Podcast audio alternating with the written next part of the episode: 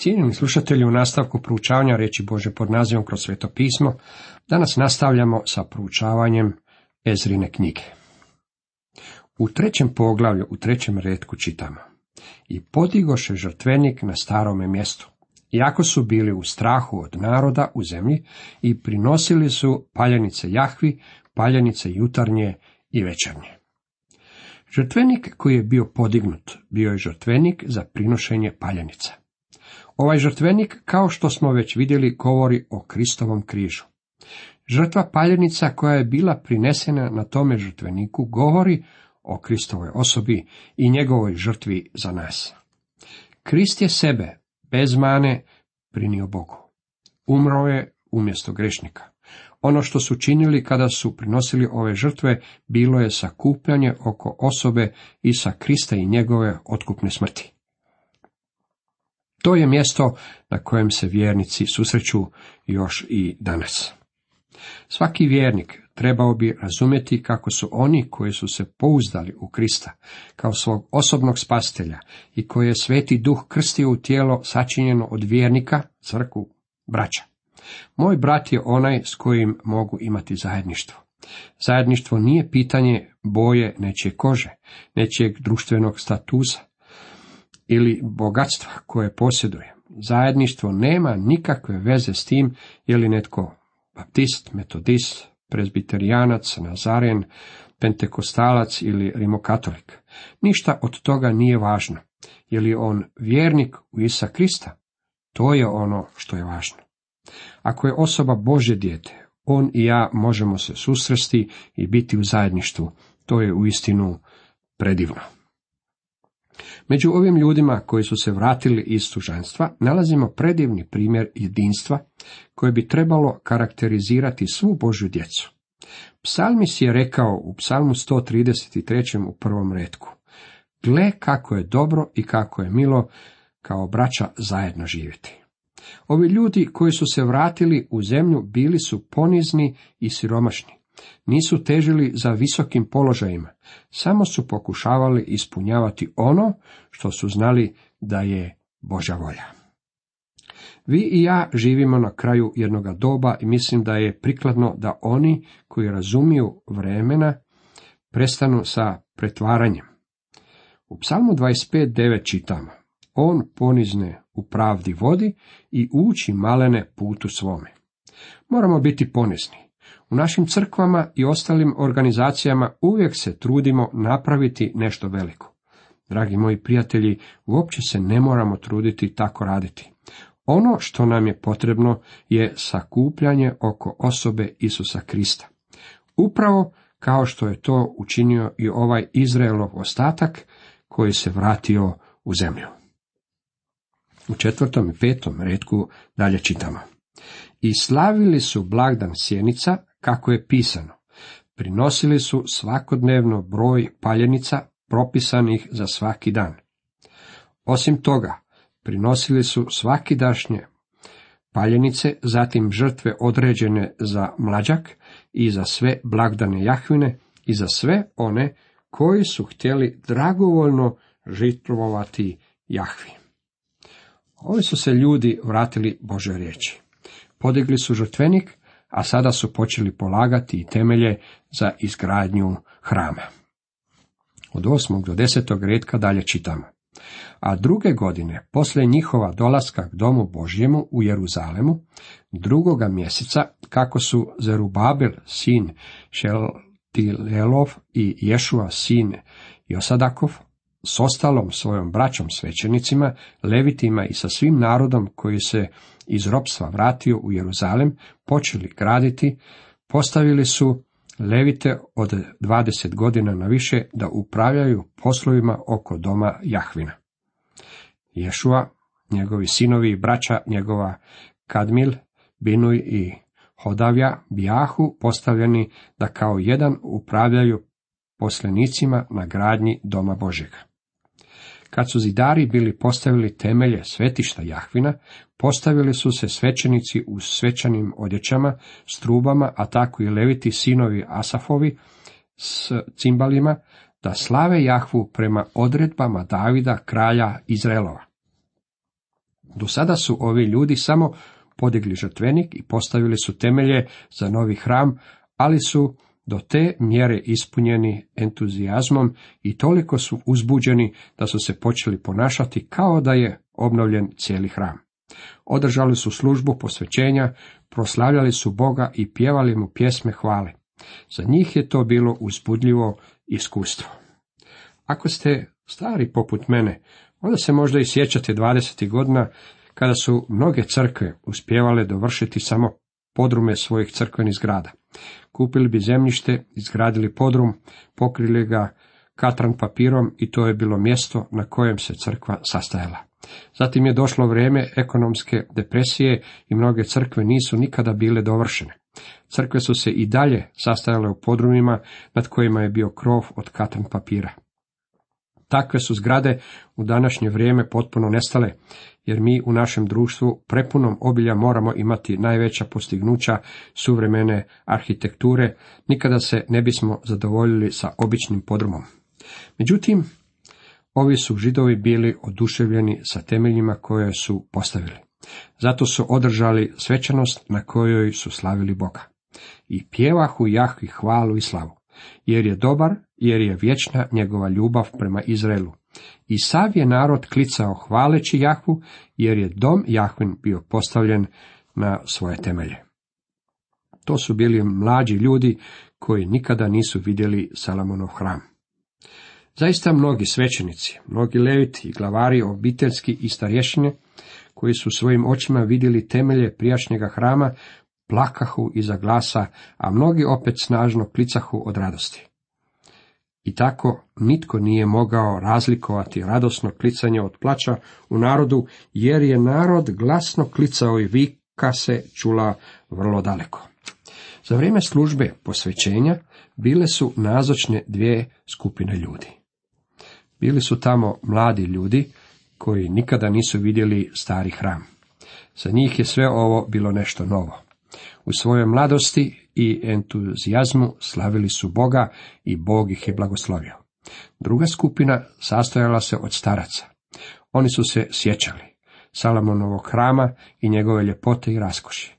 Mislim da su jedni govorili drugima, ovaj drugi hram nije ništa. Da su barem ovi mladi vidjeli Salamonov hram. Ono što su govorili nije bio preveliki poticaj mladoj skupini, ali je to bila istina. Jedan od problema koje je Bog morao nadvladati bilo je obeshrabrenje koje je nastalo zbog toga što je stara skupina govorila na način kako je govorila. Kao rezultat toga vidimo da je prorok Hagaj rekao narodu. Gospodin kaže idite i gradite. Bog je sa vama.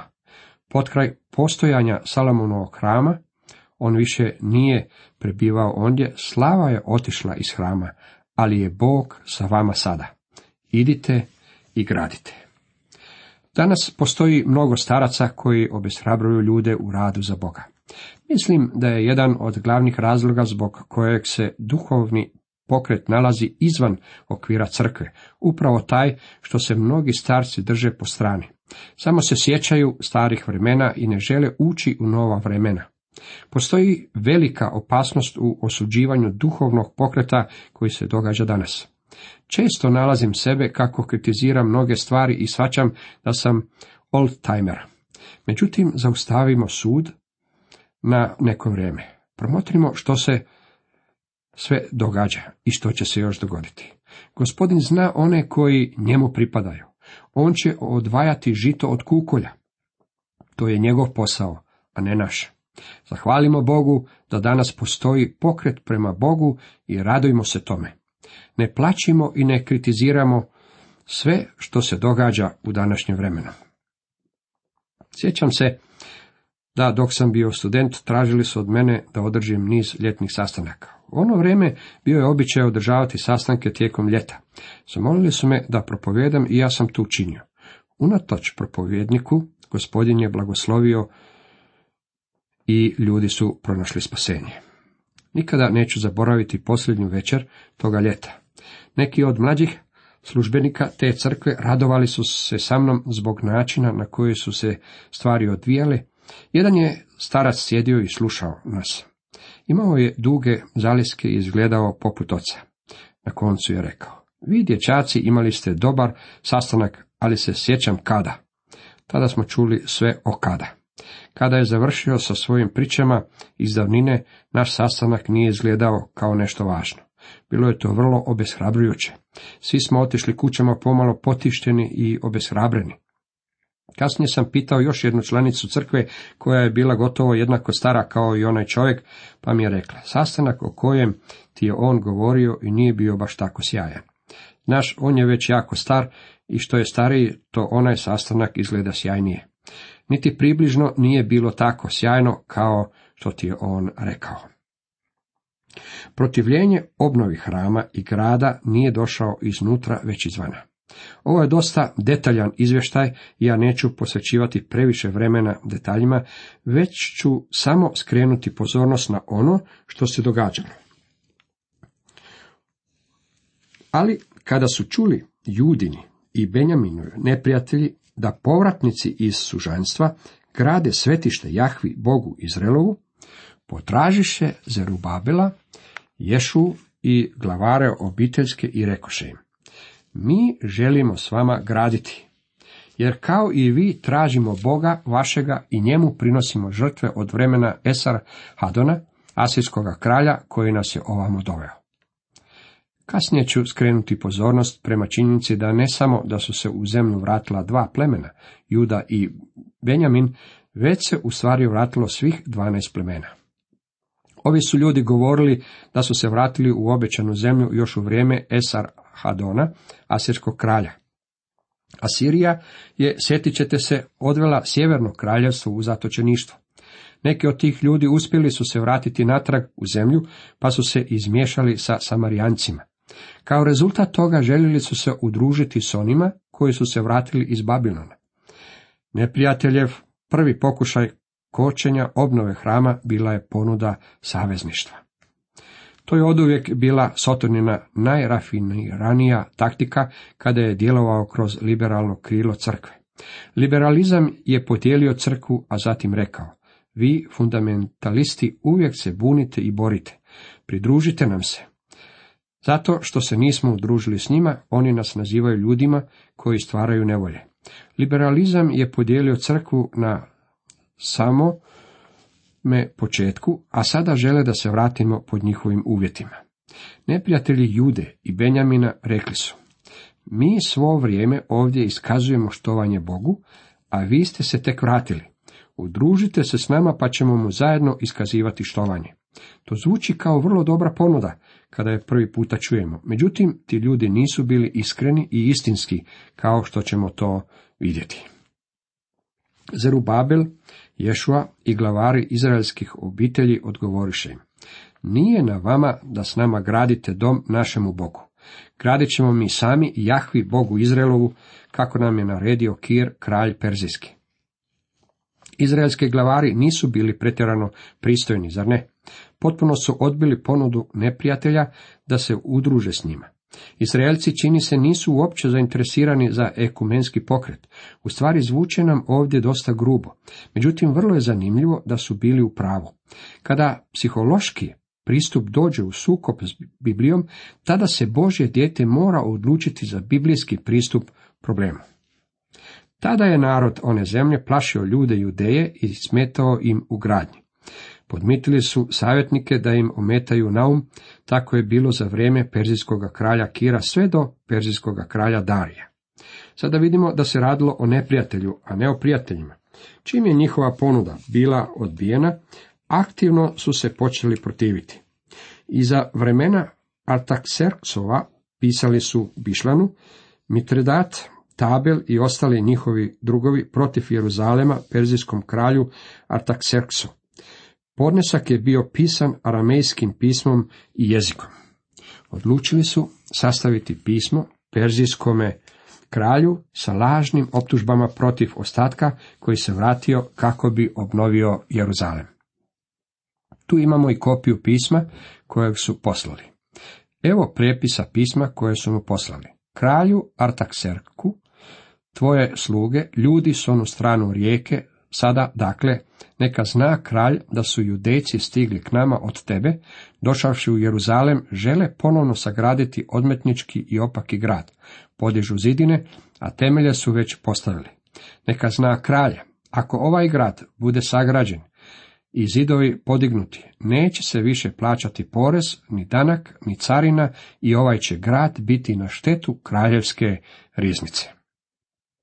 Njihov argument bio je kako je Jeruzalem buntovnički grad, te da će Artaxerxo s njima ponovno imati nevolje ako dopusti da grad bude ponovno izgrađen. Tako je perzijski kralj prihvatio njihov savjet. Istražio je pismo hrane da vidi jesu li njihove optužbe bile ispravne. U svome odgovoru napisao je, po mojoj su naredbi poduzeli istraživanja i utvrdili da se taj grad dizao od davnine protiv kraljeva i da su u njemu bivali ustanci i bune. I moćni su kraljevi kraljevali u Jeruzalemu, koji su gospodarili svime s onu stranu rijeke. Njima se plaćao danak, porez i carina. Zapovjedite dakle da se prekine potvat onih ljudi. Taj se grad neće zidati dok ja o tome ne odlučim. Čuvajte se svakog propusta u postupku, da ne bi zlo poraslo na štetu kraljeva. Kada je ovo pismo stiglo od perzijskog kralja, takozvani prijatelji, koji su željeli surađivati u programu izgradnje, žurno donose pismo na gradilište. Pošto je prepis otpisa kralja Artaxerxa pročitan pred Rehumom, upraviteljem, Šimšajem, tajnikom i pred njihovim drugovima, oni brzo odoše u Jeruzalem k judejcima, te im oružanom snagom zabraniše radove. Tako su obustavljeni poslovi oko gradnje Doma Božjega u Jeruzalemu. Bili su prekinuti sve do druge godine kraljevanja Darija, perzijskog kralja. Bili su prisiljeni zaustaviti gradnju. Cijenjeni slušatelji, toliko za danas.